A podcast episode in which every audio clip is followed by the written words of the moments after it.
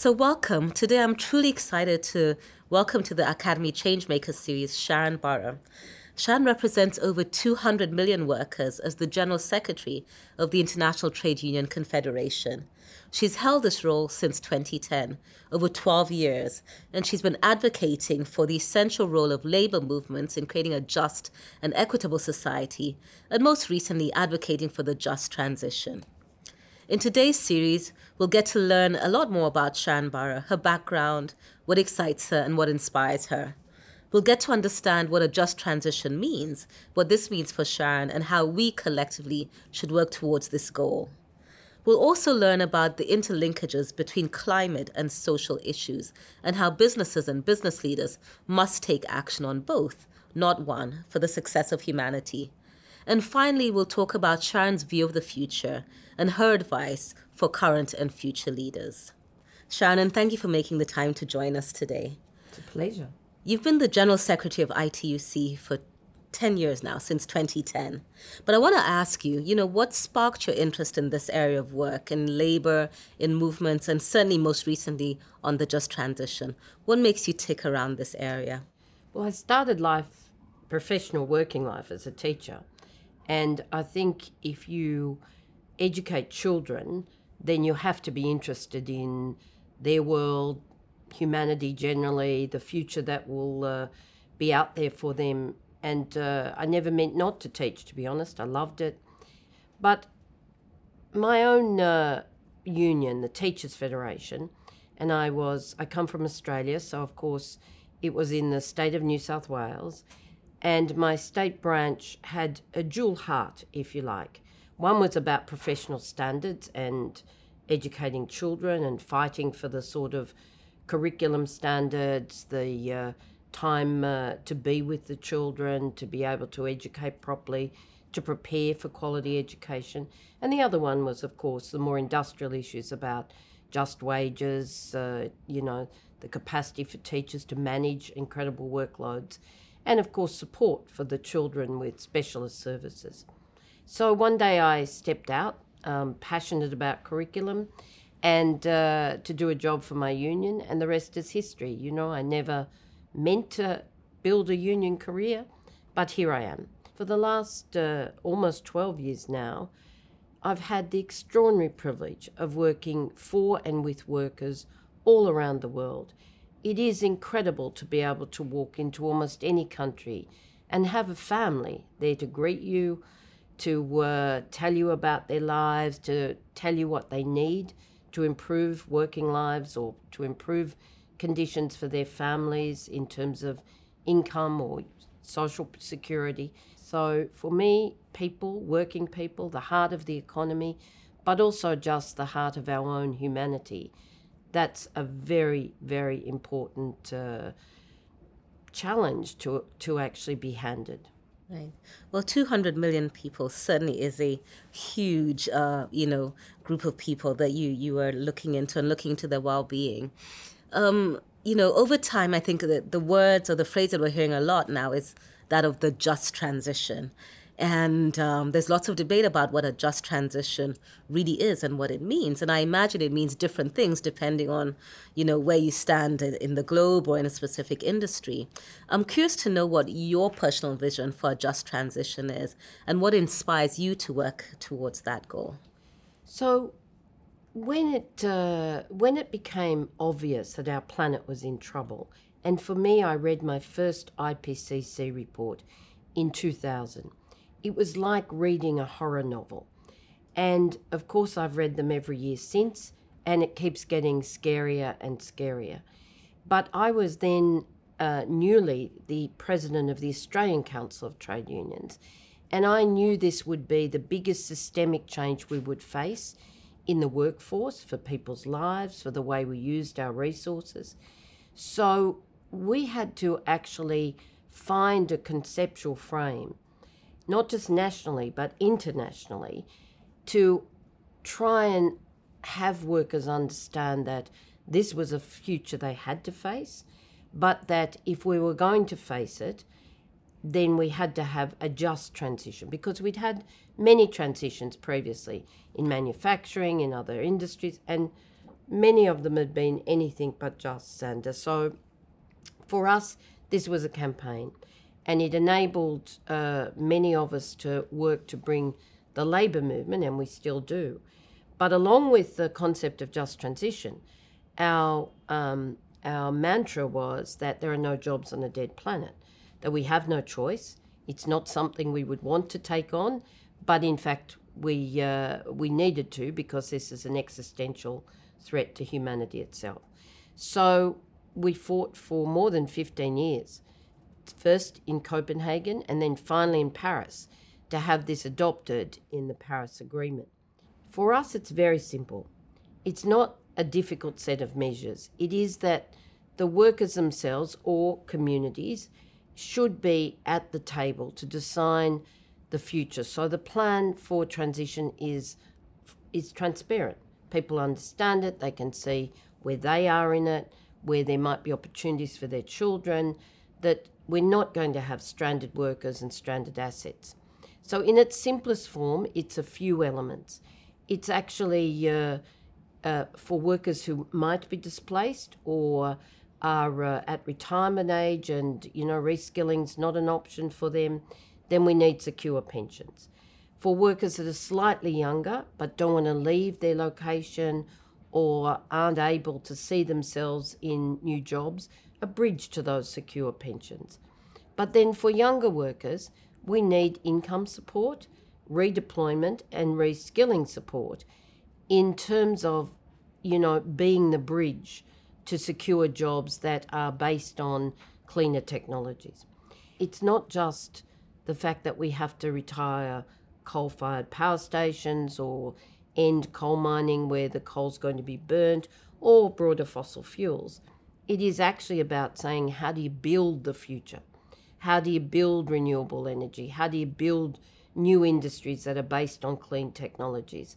And the technologies are there, the innovation is there, but the jobs have to be there and the confidence.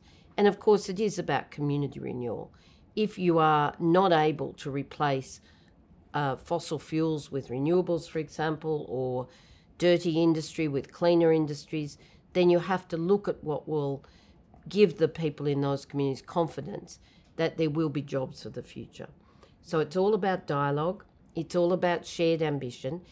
And for companies, the companies that are succeeding are those that have a climate plan, that have dialogue with their workers, that agree on the transparency of what we call climate and employment proofing our workplaces. So, a dialogue that gets us to kapow, climate and employment proof the workplace and the future. So, as with all global problems, you know, sometimes the solution is self-evident and you've, you've talked about some of these pieces you know putting people at the center looking at the technologies uh, you know making sure we can take you know the appropriate climate action but why does this then fundamentally remain a challenge i mean is there one weak spot or two perhaps that you could point to because you know it's it's certainly on the top of everybody's minds and we see this as one of the key things that we must do to move forward but the not enough effort or outcome is is, is in it well, I'm going to be very blunt, Sanda. You know me. And we have lobbies that are extraordinarily powerful. You know, the more conservative lobbies that are climate deniers, I can ignore because the science is clear. But what makes me really angry is fossil fuel companies.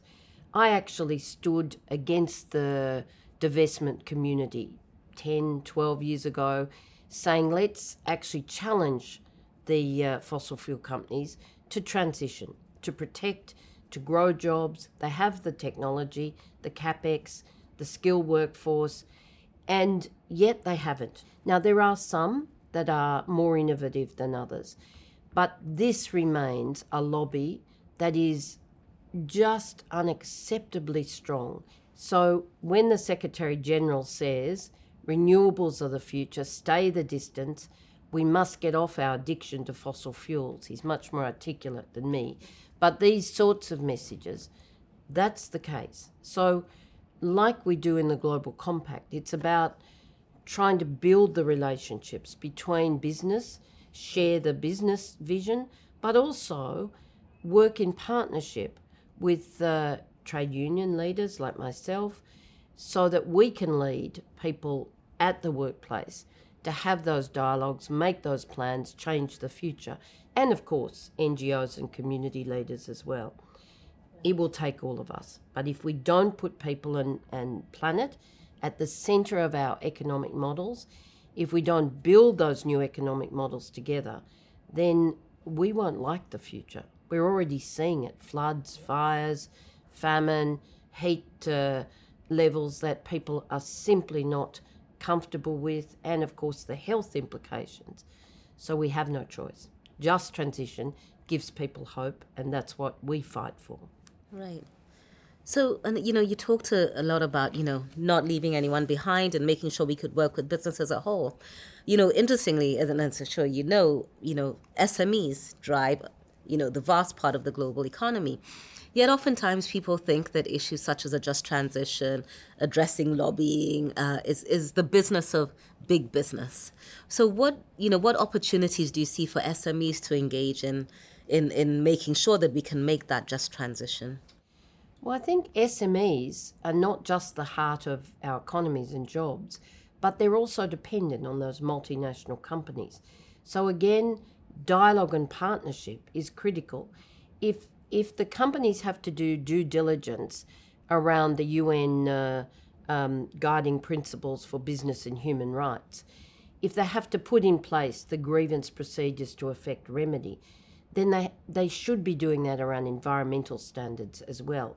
And in that case, they should be taking responsibility for their supply, both upstream and downstream, because that's the heart of their profit base. But equally, governments and communities are uh, absolutely conscious of the need to support small to medium enterprise. I don't believe that SMEs, because I know so many, you know, community oriented business leaders who run small business who actually want to make a difference. So the technologies can be deployed for them and with them equally as they can be deployed by and for larger corporations. And our cities, we work a lot with cities. The cities have the power, but the bulk of the cities are actually small to medium enterprises. So if cities use their procurement, if we work out how to invest in cities more effectively so they have the capital to drive the change, that's 45% of emissions, almost half the job. So we just have to look for where the levers are, and it will take all of us. It'll take communities, it'll take trade unions, it'll take NGOs, it'll take business of all sizes to be really committed. And governments, of course, should be on side, but where they're not, we can't wait for them. Yeah. It, it truly does sound like the need for a, a massive movement. I mean, a big shift and then a lot of collaboration going across. Um, you know, just looking at another dimension of this, we've talked a lot about the just transition again and climate and its impact on people. But I know a lot of your work in, in the unions really, talk, you know, revolves around social dialogue. And I'm wondering, you know, from a business perspective, um, perhaps where there is an urgency and where you know dialogue process may be seen as something that may not necessarily have a quick end. I mean, could you talk us through perhaps what a social dialogue process looks like. And if you were to explain it to a, a new CEO um, who is having a challenge with a union or an issue, you know, what, what would you say? And, and why would you say the social dialogue process is of benefit? So, if you talk to your workers, if the workers are engaged in, in the workplace, then you're going to have a healthier, a happier, and a more productive uh, workplace generally. If you alienate workers and they're frightened about the future, then we cannot scale up at the pace and speed we need to.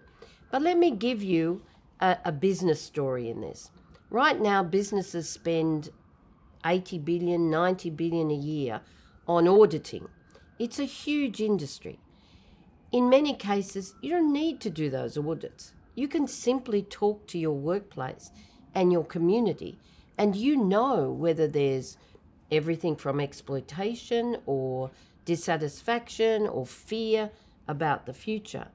And you know, in families, if you have disputes, you have to sit and talk them out.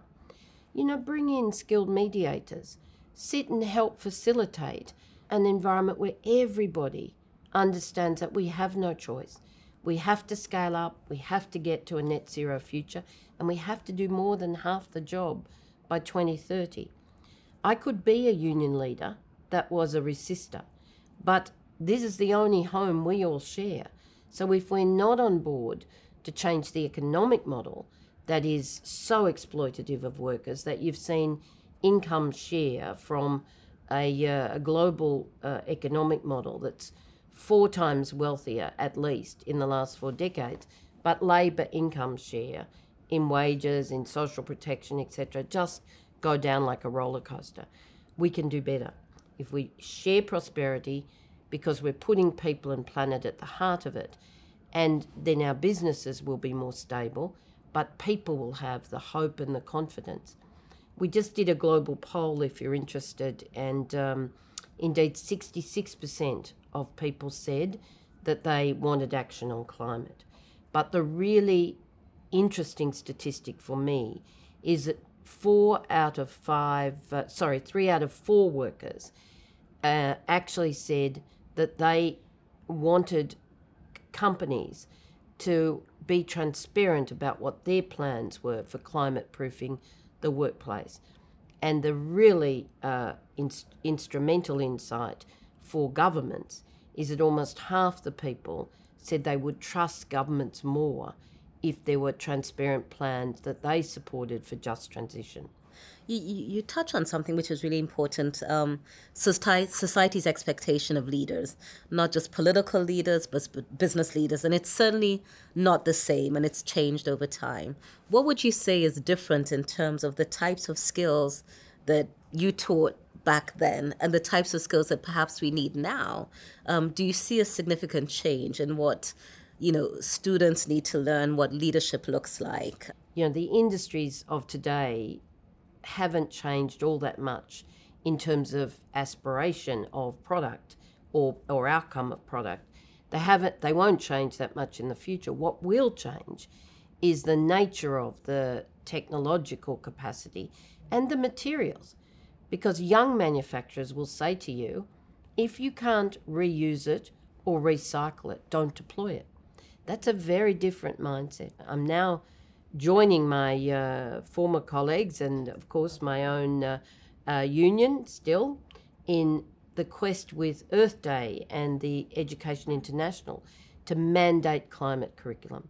Because if we don't educate the engineers and the doctors and the teachers and you know, the service workers of the future about the, the nature of changes we have to make to stabilise the planet, then we're being very foolish. We know the knowledge, the science is in.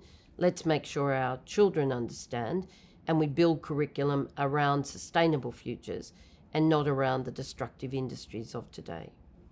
Well, that's a really important piece, Sharan. I mean, I was going to ask, you know, do you think we're moving in the right direction? But I think by you saying we need to go back and start educating and building curriculum, I think that really just speaks to the gap or the deficit um, that there is. So, you know, if you're to tell a leader of an organization that this is urgent and important, I mean, what different way would you express it that would make sense to a business leader who's perhaps more worried about the short term P&L versus the longer term? Statistics say actually the average tenure of a CEO is about four to seven years. How do you balance that with these longer term existential threats that actually we see playing out in much shorter time horizons? Well, it's true that CEOs' uh, longevity has shrunk dramatically, but the value set of a corporation you would expect has not. That they want to be a corporation for today and for tomorrow. There are two elements to the advice that CEOs themselves are, are actually thinking through. One is that the legislation has to change. We already see de facto regulation around TCFD or, or disclosure of climate risk. People talk about not investing in stranded assets. We are investigating social standards and disclosure that would be equivalent. And of course, I can tell you that investors have said to me You know, 10 years ago, Sharan, ESG was uh, too small to worry about. Now it's too big to ignore because there's also a lot of consumer power, but you marry that with the people's demand for legislation. Any business that doesn't, uh, that actually continues to exploit its workers or the planet, I think will be judged very harshly. But I also know, and you know, Sandra, that the investment is shifting. Right. People are already shifting their investment. Now, I represent a trade union of it, well, trade unions of the world, in fact, all workers.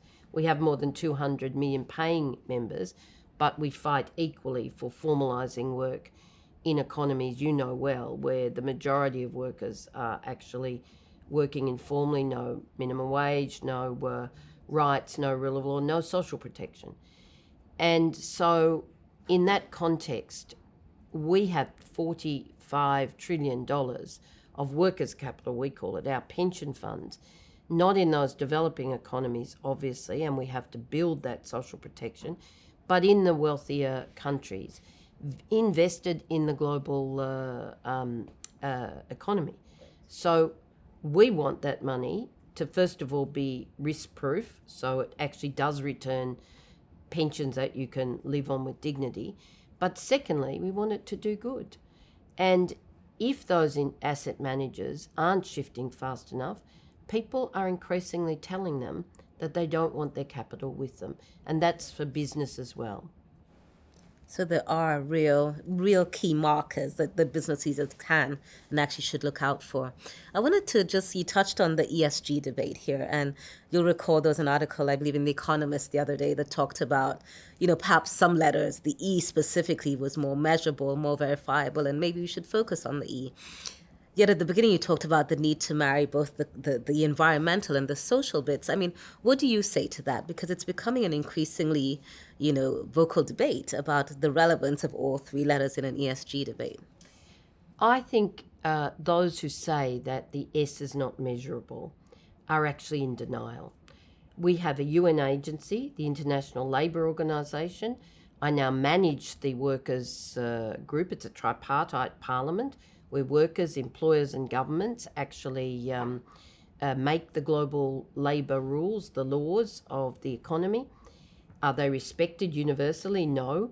But can you measure whether or not people are given the right to freely associate in trade unions, to bargain collectively, to be free of discrimination or child or forced labour? All those statistics are there.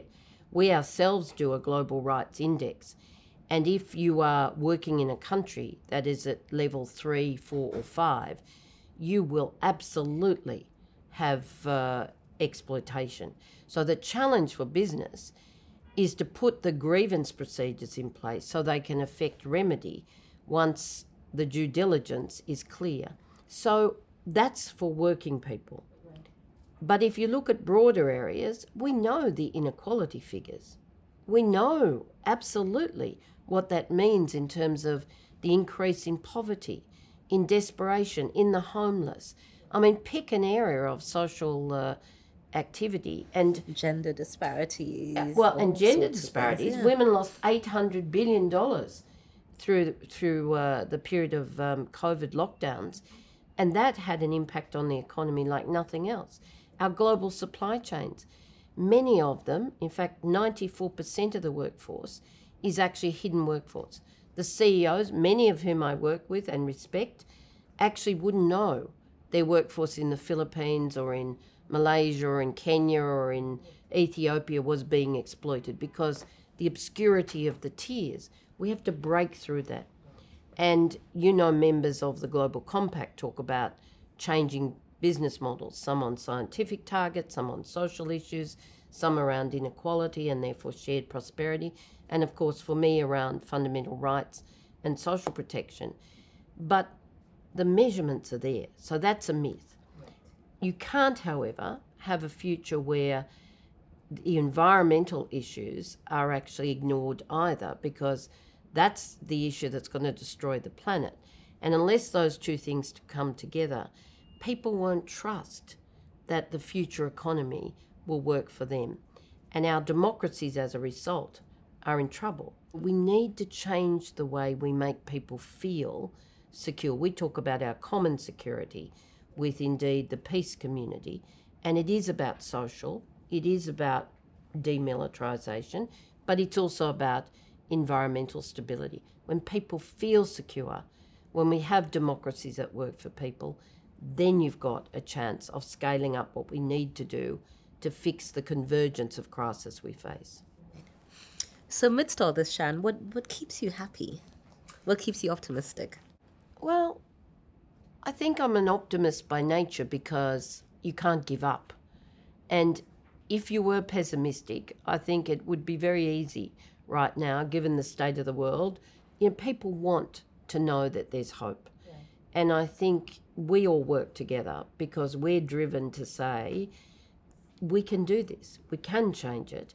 And that's just what makes us get up in the morning, I suppose. You know, stress can work either way. Either way.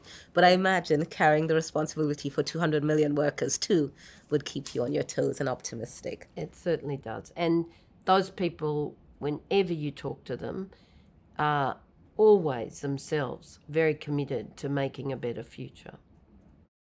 We like to end this with a lightning round where you just share the first thing that comes to mind. We've talked a lot about creating this future that is just, that is equitable, that covers large and small businesses, workers from the global north and south, men, women, all sorts of parameters of society. So, just asking for some quick answers for the first things that come to your mind. What leader, past or present, would you say has inspired you the most? Kofi Annan.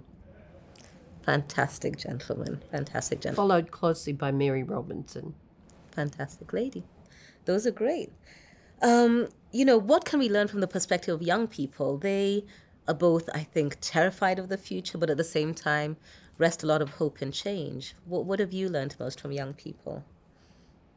We can listen to them and learn that they they want change for the future and they want to be part of it. And as a female leader, what advice would you give to young professionals, something that you feel they haven't heard? Don't uh, hit your head against a brick wall, go round it.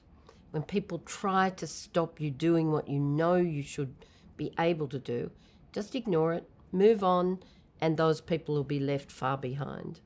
And the last quick question here would be what are the three most important characteristics you feel that leaders should have to navigate today's world and possibly the world of the future? Humanity, knowledge about the world we live in, and not just the world that you work in, and I would say courage. Thank you so very much, Shannon. Thank you for your time and all the very best as you continue to work towards this just transition and an equitable future. Thank you. Thank you.